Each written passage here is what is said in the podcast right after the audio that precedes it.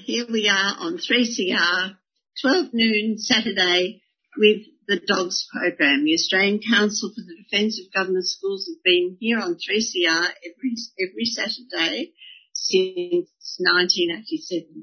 And we're going to be here for a lot longer, I hope, because defending government schools is a very important cause. Uh, and when we talk about government schools, we're talking about public education, which is public in purpose and outcome. Above all, it is publicly accessible to all children. It should be public in ownership and control, and it should also be publicly accountable. Now, all of those things would happen in the ideal world, but also know that uh, it is not happening as it should be in Australia at the moment. But this is going to be a very interesting program because uh, the dogs, as well as being pro-public education, are anti-state aid to private schools. And we go for this uh, issue constantly because it involves separation of church and state. And this afternoon we will be talking about JobKeeper and church and state in Australia. Then we will be talking about the effect of times of plague on disadvantaged students in Australia because we are still in the time of plague and our disadvantaged children in our state schools have fallen further behind in the current crisis. Uh, then we will be going and having a look at what's happening in America, which is so much in our news, isn't it? But over in America, there are people like the dogs who are fighting for public education, and one of those people is Diane Ravitch. So first of all, we will hear from her. Then we will hear from Mr. Trump, who has ideas about school choice being uh, a civic right.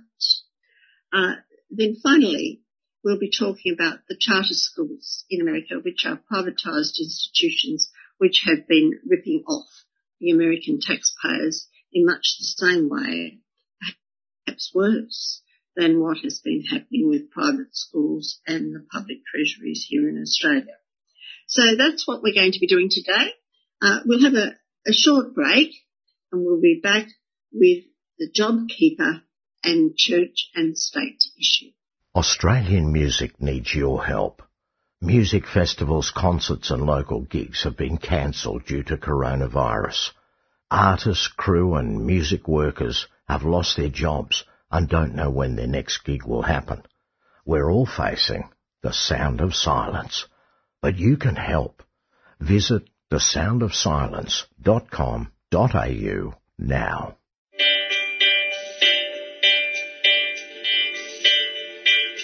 G'day you mob.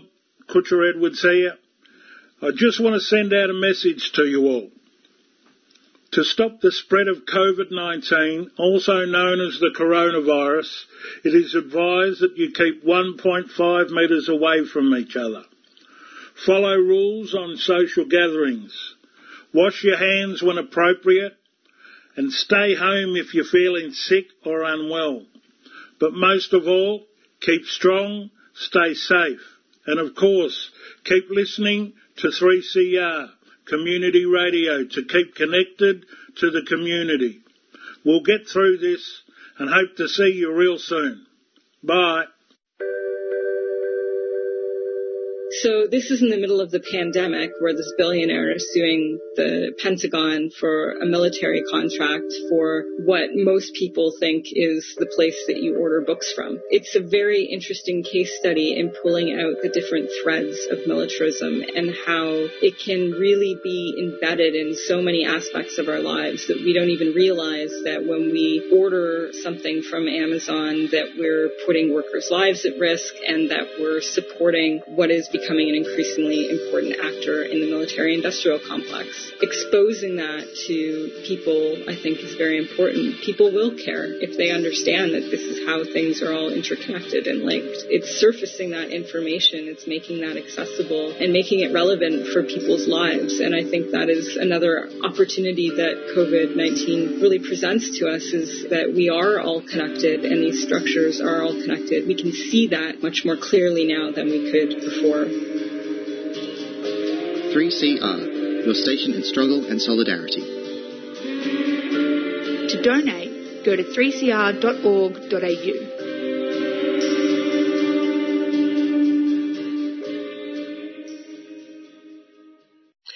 Well, you're listening to the, the Dogs program, and here is our press release 846, which is on our website at www.adogs.info.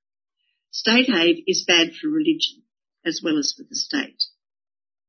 Priests have been paid JobKeeper and then they have been asked to donate it back to the church. Now dogs have always opposed entanglement of church and state and opposed state aid to religious schools for this reason. They argue that state aid to religion is bad for the church and it's certainly very bad for the state. In the Dogs 1981 High Court case, the church argued that their schools were not religious but educational institutions. They wanted to prove that they weren't religious at all. In fact, they were, they tried to prove that they were no more religious than our state schools. Extraordinary. Now the loss of religious liberty in that High Court case and the consequent entanglement of the church with the state since that date has now come to fruition. The church in Australia is asset rich but income poor as parishioners leave the pews, so its state aid for their schools hasn't been very good for their churches. Because state aid is bad for religion. The churches were struggling financially with loss of parishioners before the plague hit the Australian economy. But when the pews were empty, completely empty, the church hierarchy demanded payment not just for their empty schools, but also for their priests. While large sections of the Australian workforce, most particularly casual workers, international students, backpackers, artists, musicians and cleaners have been forced to live off their savings if they have them, priests have been given JobKeeper payments. To add insult to injury, the Catholic priests themselves have been asked by the Church to donate almost half of the payment back to that organisation. This situation has prompted considerable comment on the ABC and Twitter, but not in the mainstream press, which is of interest, and no one has remarked on a very simple but dangerous fact. And this is what the dogs want people to think about. People have been outraged about all of this and they have their own take on it, whether or not priests are in fact employees at all, or whether they're employees of the church, or whether they are, they are God's employees and God should pay them. But the important issue is church and state. Priests and ministers are being paid directly by the state as if they are employees of the church which can demand money from the state its employees. And this is a logical extension, if you think about it, of the chaplaincy in state schools program, and it sets a very dangerous precedent indeed. In some countries, taxpayers are, have to pay a particular church tax so that priests, even if they have empty churches, can be paid. Are we going down this line? And that was what Section 116 of the, of the Constitution was supposed to avoid. Now dogs refer our listeners to the following ABC report. It was a very good report by Pat McGrath and Alison Climate. And we'll forthwith go to that. The Catholic Church has asked priests who've been receiving JobKeeper to donate almost half of the payments to the church. Here's Pat McGrath from ABC Investigations. Hi there, Pat. So what's the more surprising aspect of this? Do you think that some priests were asked to give money to the church or that priests were getting JobKeeper payments in the first place?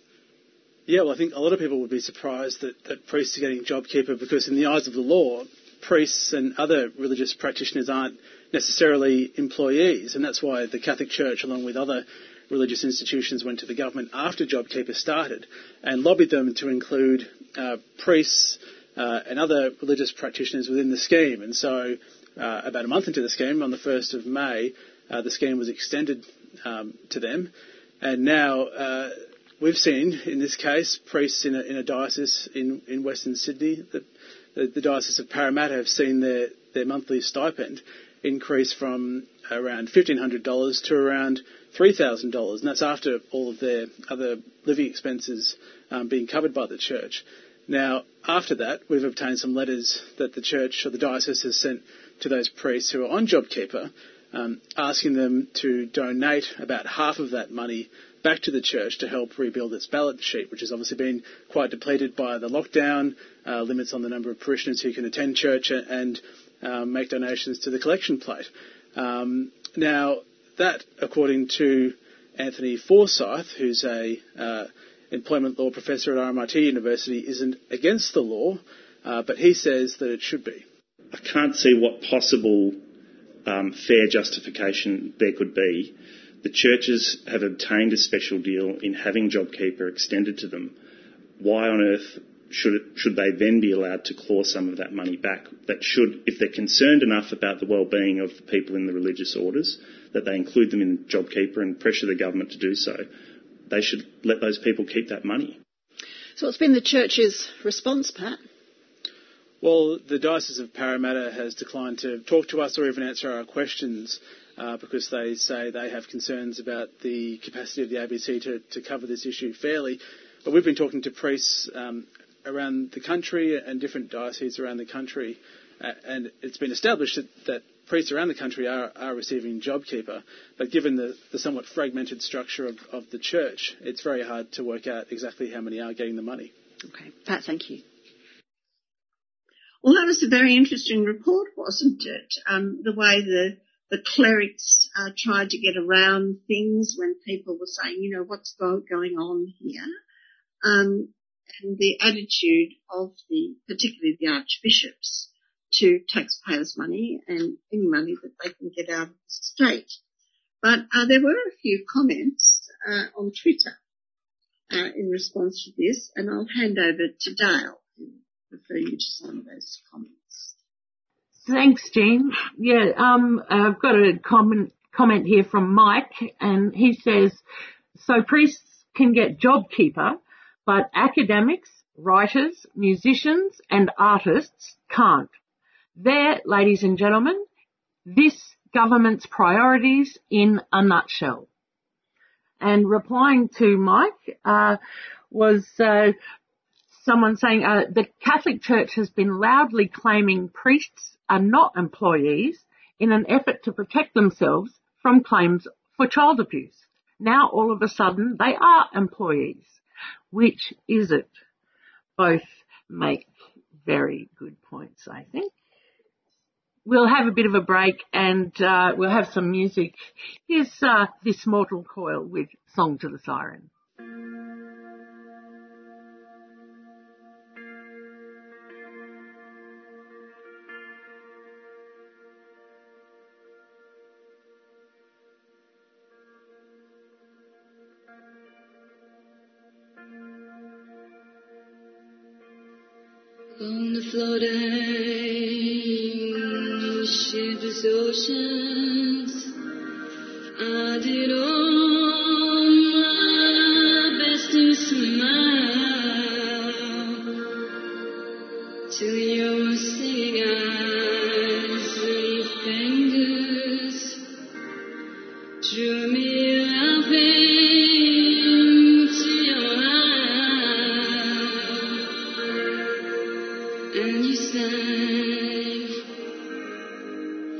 To me, say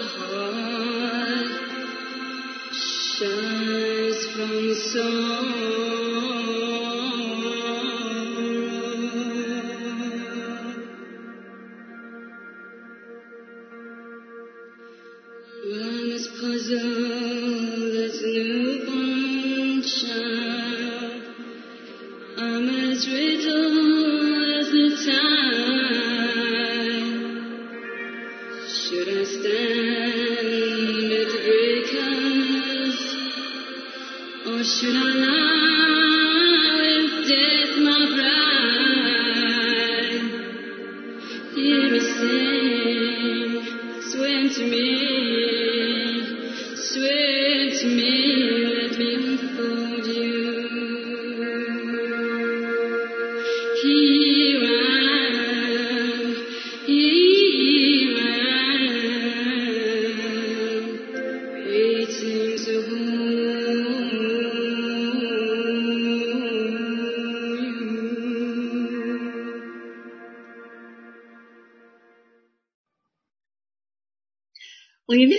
to the Dogs program, the Defence of Government Schools, here on 3CR on the, our midday show, uh, and uh, we want now to talk about children because that's really what it, our education system is about. And the Grattan Institute here in Melbourne uh, has been doing some very interesting research on what's been happening, particularly to us, our disadvantaged children in the lockdown time, in the time of plague because the disadvantaged children in Australia are being left behind by all our governments. And now in this period too, they are falling further behind. So I'll pass you over to Dale, who will tell you about this research being done by the Grattan Institute. Thanks, Jean. Yes, I've got an article here by Jordan Baker for the uh, Sydney Morning Herald entitled Students Need $1.1 billion to Close the Remote Learning Gap. Disadvantaged students slipped six weeks further behind their peers while schools were delivering lessons remotely, a, report has found. And more than a billion dollars worth of intensive tuition is needed to help them catch up. Modelling by the Grattan Institute, a think tank, estimated the wide achievement gap between advantaged and disadvantaged students grew at triple the usual rate during remote schooling, with surveys of teachers showing their disadvantaged students earned 25 to 50% less than they would have learned, sorry, 25 to 50% less than they would have in class. The report's author, Grattan Institute School Education Fellow Julie Sonnemann, estimated that over two months of remote learning, the of remote that over two months of remote learning, the achievement gap between disadvantaged students and their peers had widened by 7% or an additional six weeks. In New South Wales, where remote learning ran for seven weeks, the gap would be slightly less at 5.1 weeks or 6%, while in Victoria, where it ran for nine weeks, the gap would be 8% or six and a half weeks. Before remote schooling, there was about seven years difference in capabilities within year nine at a typical school. And after COVID-19, the spread will be even larger, the report said. Dr. Sonnemann said the international research showed intensive tuition in groups of between two and five was the most effective way of helping students catch up and suggested Australia use that method to focus on the 25% of most disadvantaged students. She called on the government to invest 1.13 billion dollars in small group tutoring, saying short sessions three to four times a week over 12 weeks could increase student learning by an extra five months. Tutors could be drawn from casual teaching staff, teaching assistants, pre-service teachers and university graduates, creating extra work in a difficult jobs climate. Younger people would also be more likely to spend the money stimulating the economy. There's a lot of money going out the door in fiscal stimulus, Dr. Solomon said. We know these students are a group that has been affected. There are tangible solutions you can provide. Why would you not put money towards this group? If all goes well, it would help make even bigger inroads into the disadvantaged gap. We know that gaps in learning compound compound over time. This is a real opportunity to trial something that has potentially really big benefits for a cohort that really needs it. Money should also be invested in widening successful literacy and numeracy programs, bringing the total spend to 1.25 billion by the federal government over the next six months, Dr. Solomon said. Craig Petersen from the New South Wales Secondary Principal Council said the idea was, was worth looking at, but equity was complex and logistics would be difficult. For example, some classes, such as kindergarten and year seven, may have been hit harder than others. We absolutely need to be supporting our disadvantaged kids, he said. We also have to make sure we fully support we support our full range of students. In response to the calls for funding, a spokesman for the Education Minister Dan Tehan said advice from health experts was schools were safe to remain open during the pandemic. Our government was consistent that we should follow the expert medical advice and keep schools open, he said. State and territory governments made the decision to close their schools or to keep them open. So he's passed the buck entirely there. Isn't he? What a pity. And he's got an extra 70 million up his sleeve. Hmm. Yes, the hygiene fund for private schools, don't you know? Okay, we'll have a break now and then we shall come back with, ah, more from overseas, from the US. 3CR is your station in solidarity and struggle. We've been with you since 1976 and we are here to stay. Throughout June, we're running a station appeal. We need the financial support of our listeners to stay independent, community owned and radical. Jump online and give what you can. Go to 3cr.org.au.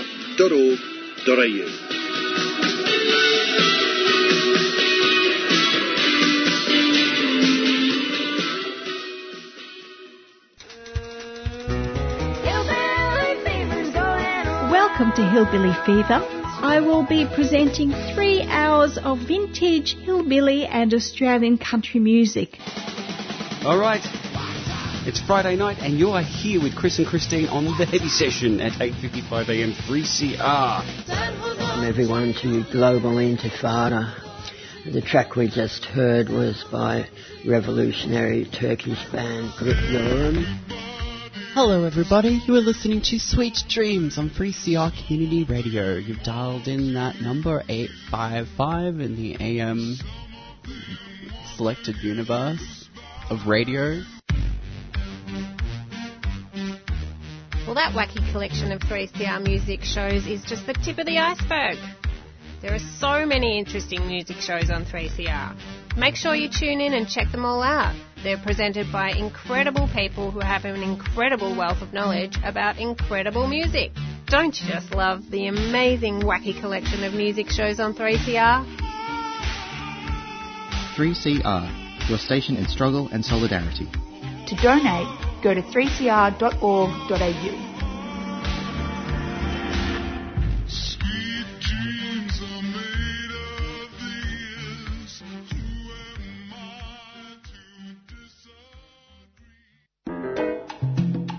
you need to renew your subscription? Make a donation. Or pass on some information to a programmer.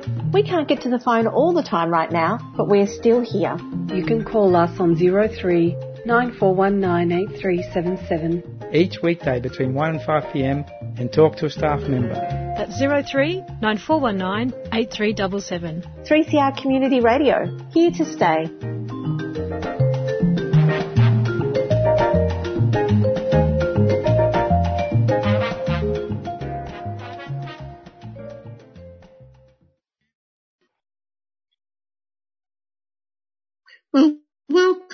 Back to the DOGS program, the Defence of Government Schools, whom we're here every Saturday to promote and defend public education. Uh, but we're off to America.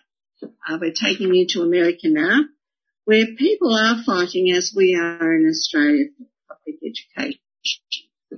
And one of the leaders in this fight is a lady called Diane Ravitch.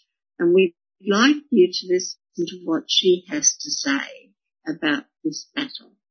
She has a very interesting blog. You can read about her on her blog, but here is her voice. My name is Diane Ravitch, and I have for many, many years been a historian of education. In the last 10 years, uh, I've become an activist on behalf of public schools and uh, the importance of public education in a democracy. Uh, and this was a big change from where I was before then. I'm concerned about the assault on the teaching profession. I'm concerned about the idea that was has been spread by Teach for America that anyone can teach, and that five weeks of uh, training in the summer is enough to make you a, a, great teacher, which is not true. I, I believe in teachers unions. I didn't always, but I certainly do now because I understand that teachers alone can't change anything, but teachers who are organized and, and have a union have a voice at the table. If, when, you, when you don't have a union, you have no voice at the table. I have seen and I've heard about good charters. Good charters meaning that they don't screen the kids, they don't select, uh, they don't have high attrition, and they're really trying to do the best thing. There are people that I know, friends of mine have children who run charters, and they say, my charter is different. My charter does enroll all kids. It still troubles me, however, to think that we might fund two separate school systems because the good charters, and there are some, create cover for the bad charters. And I have seen so many examples of, of people who've become charter creators, charter founders, who, who are not educators, and they see it as an opportunity to get free public money and then to have no accountability. For me, the great failing of the billionaires, aside from their arrogance in thinking that they are somehow entitled to reinvent education without paying attention to the people who do the, the work, is that they've changed the subject. The subject to me is what do we do about the dramatic inequality in our society? We've now had almost 20 years of annual testing of every child in grades 3 through 8, and no high performing nation in the world does this. And we have seen virtually no gain as a result of it. In the early years, there was some gain because there was so much test prep that it increased scores but we have, over the past dozen years, seen scores go completely stagnant. I now understand because I've grown old and hopefully have learned a few things. I was really good at standardized tests. I thought they were great. They worked for me. And it was only much later in life, and I would say in the last decade or so, that I've come to understand that standardized tests themselves are a social construction of very limited value. When kids take standardized tests, it teaches it teaches them that there's only one right answer, and that's a bad lesson. And when we use standardized tests to judge children, we stigmatize them unless they're at the top. And standardized tests, in my view today, have become a way of adding to the privilege of those who are already privileged. Our vision is now warped by believing that children should be ranked, that schools should compete, and that schools should be closed if they don't compete because we're closing, in many cases, good schools in very tough neighborhoods where the teachers are doing a great job and yet the school is closed. And so I think that the, the real question that we as a society are, are facing, the real question, is are we willing to pay the cost of having a good education system, recognizing that almost half the kids in this country are, by federal definition, living below the poverty line, uh, that an enormous n- number of them have special needs, and that it costs money to address all of those needs. Are we willing to pay teachers a professional salary uh, and to have a pro- teaching profession? Or do we want to just keep skimping and pretending that choice and testing are somehow a substitute for genuine social and political action? Well, as in Australia, the defenders of public education are certainly up against it. We've got to deal with Dan Tehan and Morrison, but they've got to deal with Mr. Trump.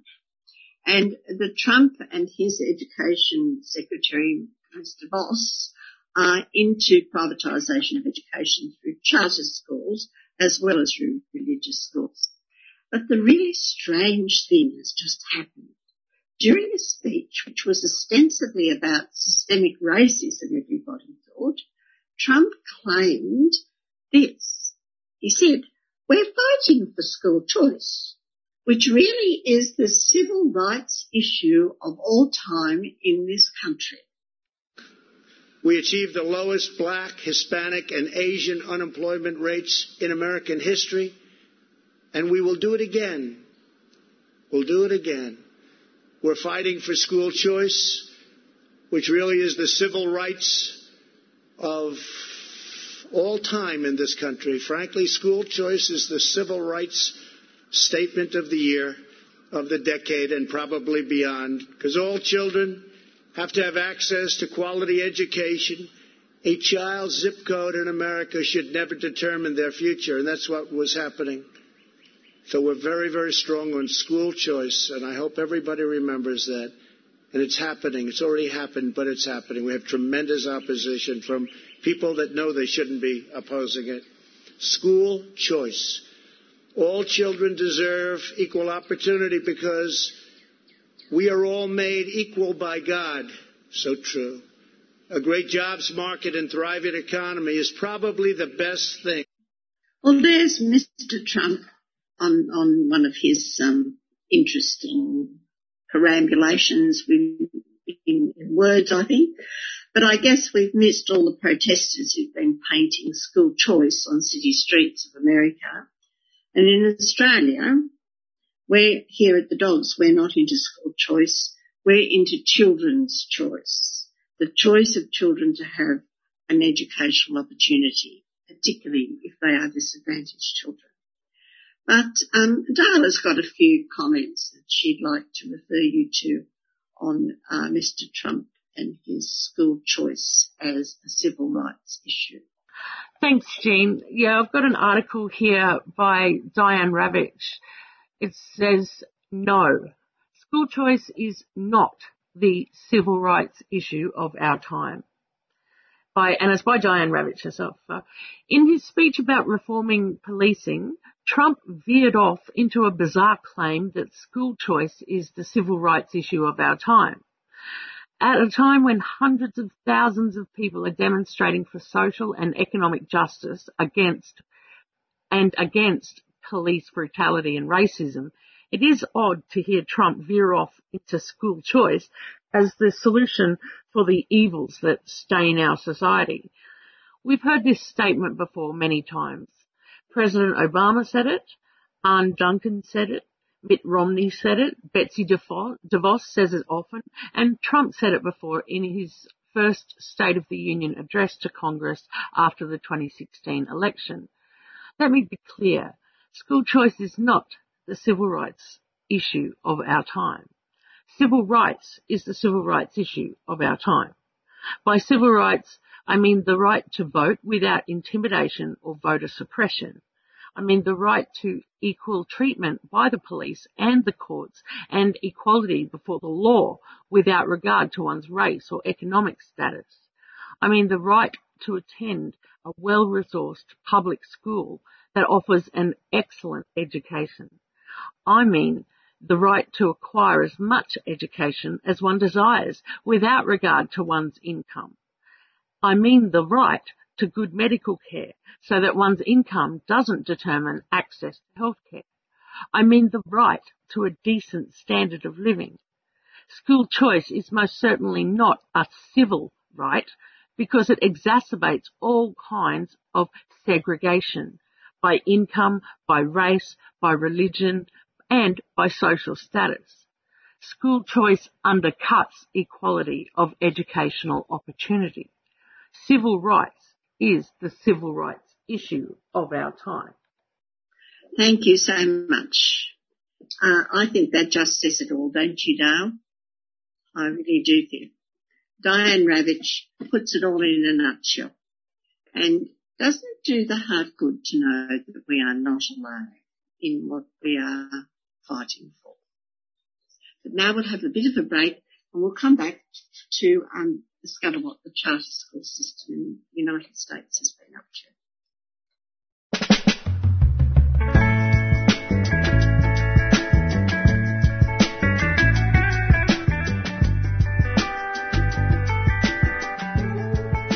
Friends of the Earth Food Co-op is open. Get fresh produce and support local farmers and keep our grassroots community thriving through these unusual times. Organic veggie boxes and click and collect now available. Visit www.foefood.org slash click collect to place your orders. Or pop in store at 312 Smith Street and see how we're adapting with our new physical distancing layout. Shop organic and buy local. Made easy at Friends of the Earth. A proud 3CR supporter.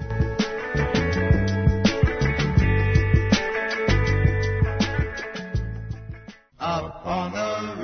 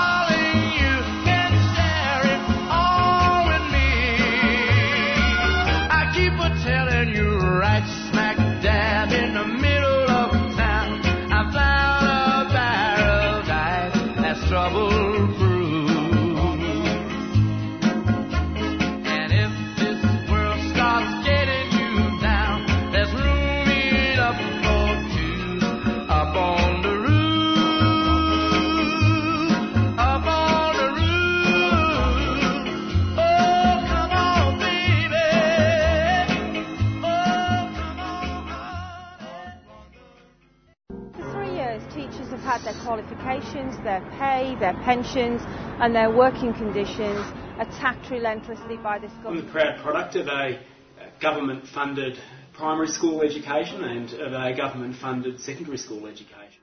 Australia is one of the richest and luckiest countries in the world, and there's no reason whatsoever why we can't have the very best public schools in the world. It's simply not good enough that kids with disability miss out.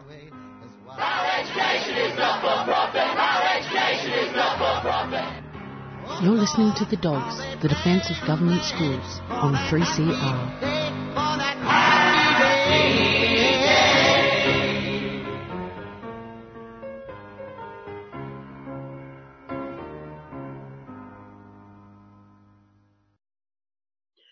In America, uh, we have a, a, different kind of private system, which is run really, really as a private system with public money, uh, but it's backed by billionaires, and they're running it like a business. Uh, charter schools, they are called. And Erica L. Green of the New York Times has recently written a detailed exposure, exposure of these schools. Some of them come with the backing of billionaire donors like Bill Gates and Michael Bloomberg. And they've sought and received federal coronavirus aid intended for small businesses. Thus, they collect funding as public schools and yet they collect federal aid as small businesses. It's a little bit like here in Australia with Catholic schools getting more and more funding uh, for the running of their schools and then wanting both their teachers and their to get JobKeeper funding. Now peer-reviewed studies have shown that charter schools, at least in Texas, already have more funding than the public schools. And this is a bit like in Australia, where our statistics are now showing us that a lot of Catholic schools in particular are getting more funding than the local public schools. There's one of these schools, the Bullis School, pleads poverty and need, but the local public school parents and the local school board have long complained that the charter operates as an exclusively publicly funded private school for rich families in Los Altos, California. And these parents, these wealthy parents, each contribute $5,000 to subsidise the school. Now, very good investigative reporting by Erica Green uh, shows that in fact the board minutes of the charters uh, compiles a partial list of those who took private public funding meant for small small businesses in, in America recently. And the Trump administration is refusing to release the names of the recipients of this funding. So there's a lack of transparency in America as there is in Australia. Now, according to Erica Green, the charter schools, including some with healthy cash balances and billionaire backers, who we've just mentioned some of them, have quietly accepted millions of dollars in emergency relief funding from a fund which was created to help struggling small businesses stay afloat. Since their inception, the charter schools have straddled the line between public schools and private entities and the pandemic has forced them to choose. And dozens of them, potentially more because the Treasury Department has not disclosed a list, have decided for the purpose of the pandemic relief that they are businesses applying for aid even as they continue to enjoy funding from school budgets, tax-free status as charities, I assume, and as in some cases, healthy cash balances and the support of their billionaire backers. That has let them tap the Paycheck Protection Program, which is a little bit like our JobKeeper program in America, which Congress intended to keep businesses and non-profits from shedding jobs and closing their doors. Parents, activists and researchers have identified at least 50 million in forgivable loans flowing to these schools, which like all schools are facing steep budget cuts next year as tax revenue, tuition payments and donations dry up. Now, a lady called Carol Burris, the executive director of the Network for Public Education, a group that scrutinises charter school management and whose early donors also include a teacher union, has this to say about it. To me, she says, you're either a fish or a fowl. You can't say you're a public school one day but now because it's advantageous, say that you're a business. And her group, the, the Network for Public Education, we've got a group here in Australia called PEN, which is a public education network like this. The group identified at least 48 million in funds from this paycheck protection program, which goes to 27 charter schools across the country. And how did they do it? They did it by watching virtual school board meetings and poring over meeting minutes and news reports, which were also reviewed by the New York Times. So they've done a lot of research and worked very hard to make sure that their facts are correct. They're saying they want this money to protect their fund balance when you have people in super lines. That's what the charter school is saying because they're worried about what's going to happen when the recession or let's call it depression really hits America. Charter leaders say that traditional schools have long benefited from capital that they cannot obtain, and those who are questioning our eligibility program are those who question whether we should get money at all. But privately, the charters have been girding for what will be a public relations nightmare. And I suspect that a lot of private schools in Australia are going to be in this position very soon too. As a lot of their patrons find they haven't got the fees to separate out their children. Now the charter schools are different from elite private schools. Although they're independently run, they do operate as part of local school districts and they don't charge tuition and they're supposed to be open to all students, albeit through lotteries. But like traditional public schools, they generally receive per pupil funding from the districts and as such, they're eligible to receive a share of billions of dollars in relief that Congress allocated to public education. But because the vast majority of these uh, charter schools are run by companies, they also qualified for the Paycheck Protection Program. And the charter recipients of the forgivable loans include wealthy networks like Summit, whose most recent tax filings show it had asset holdings uh, of 43 million and an endowment, and it paid its chief executive nearly 500,000 pounds, or dollars, I'm sorry. The Charter Network receives donations from philanthropic organisations Mr. Bloomberg and Bill and Melinda Gates and the Bezos Family Foundation. And its Business Savvy California Board of Directors includes a lady called Meg Whitman and the executive, uh, chief executive of Quibi and a former chief executive of eBay. So there is big, big money behind these charters in America. In many cases, the charter school leaders have openly acknowledged they did not apply for the funds because they were in dire financial straits. The board chairman of one Oakland, California charter school network, Education for Change Public Schools, said its $5 million loan would be a cheap form of cash flow financing. Don't you love the way they use the financial lingo?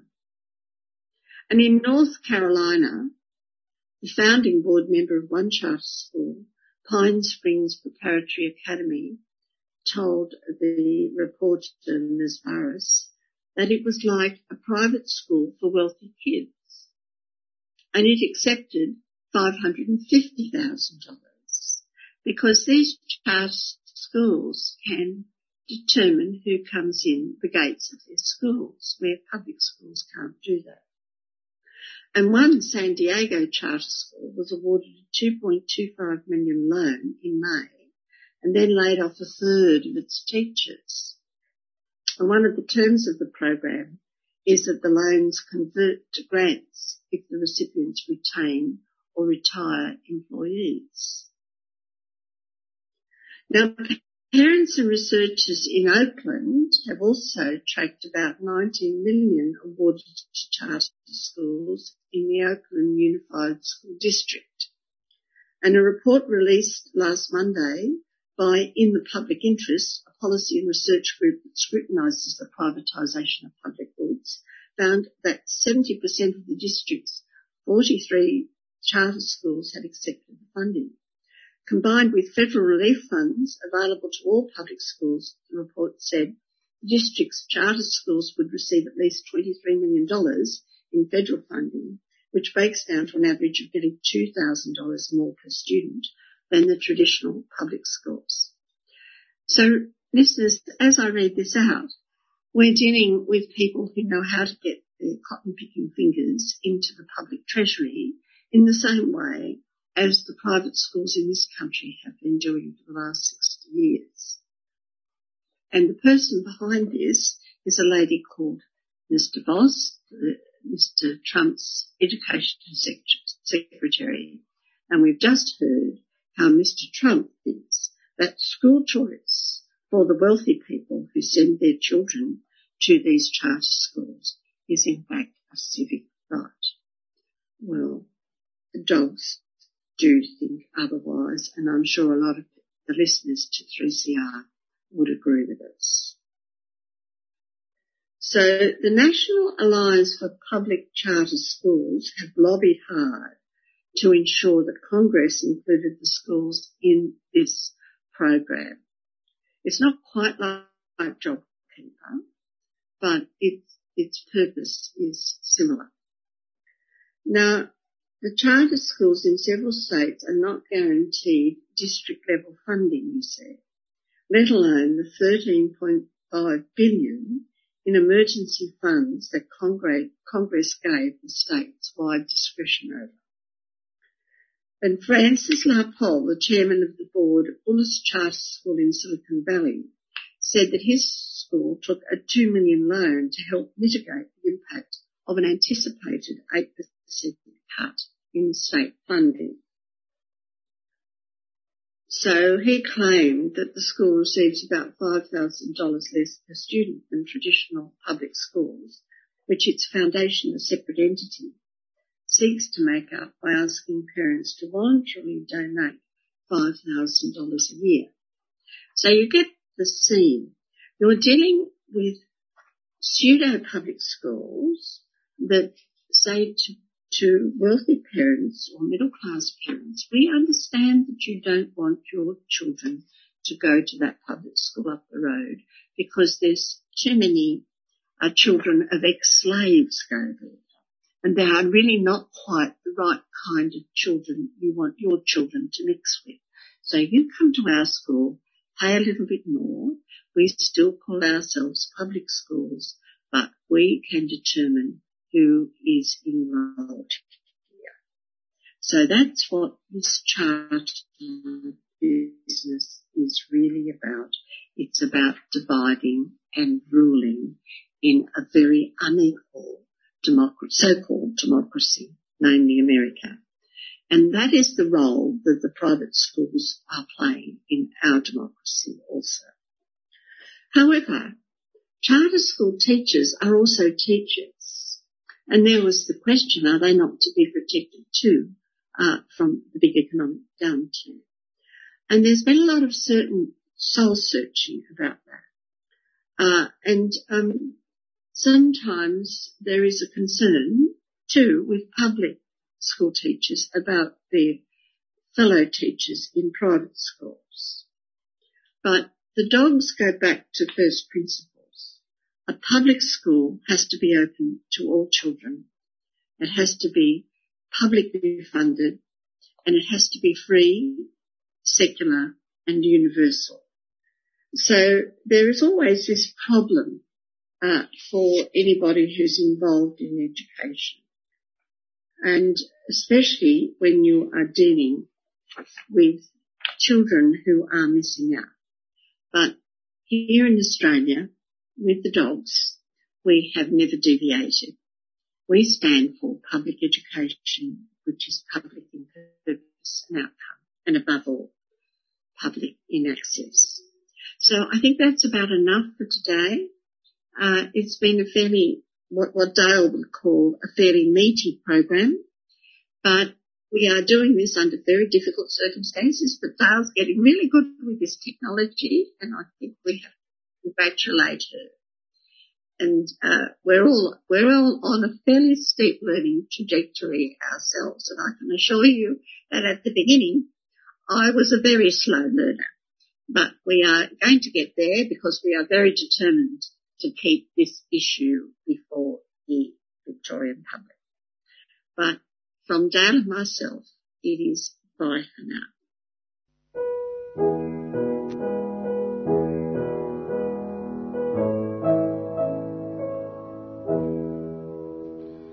I dreamed I saw Joe Hill last night, alive as you and me. Says I, but you're ten years dead. I never died, says he. I never died, says he. In Salt Lake City, Joe says I am standing by my bed. They framed you on a murder charge, says Joe, but I dead, says Joe, but I dead. The copper bosses killed you, Joe. They shot you, Joe, says I. Takes more than guns to kill a man, says Joe. I didn't die,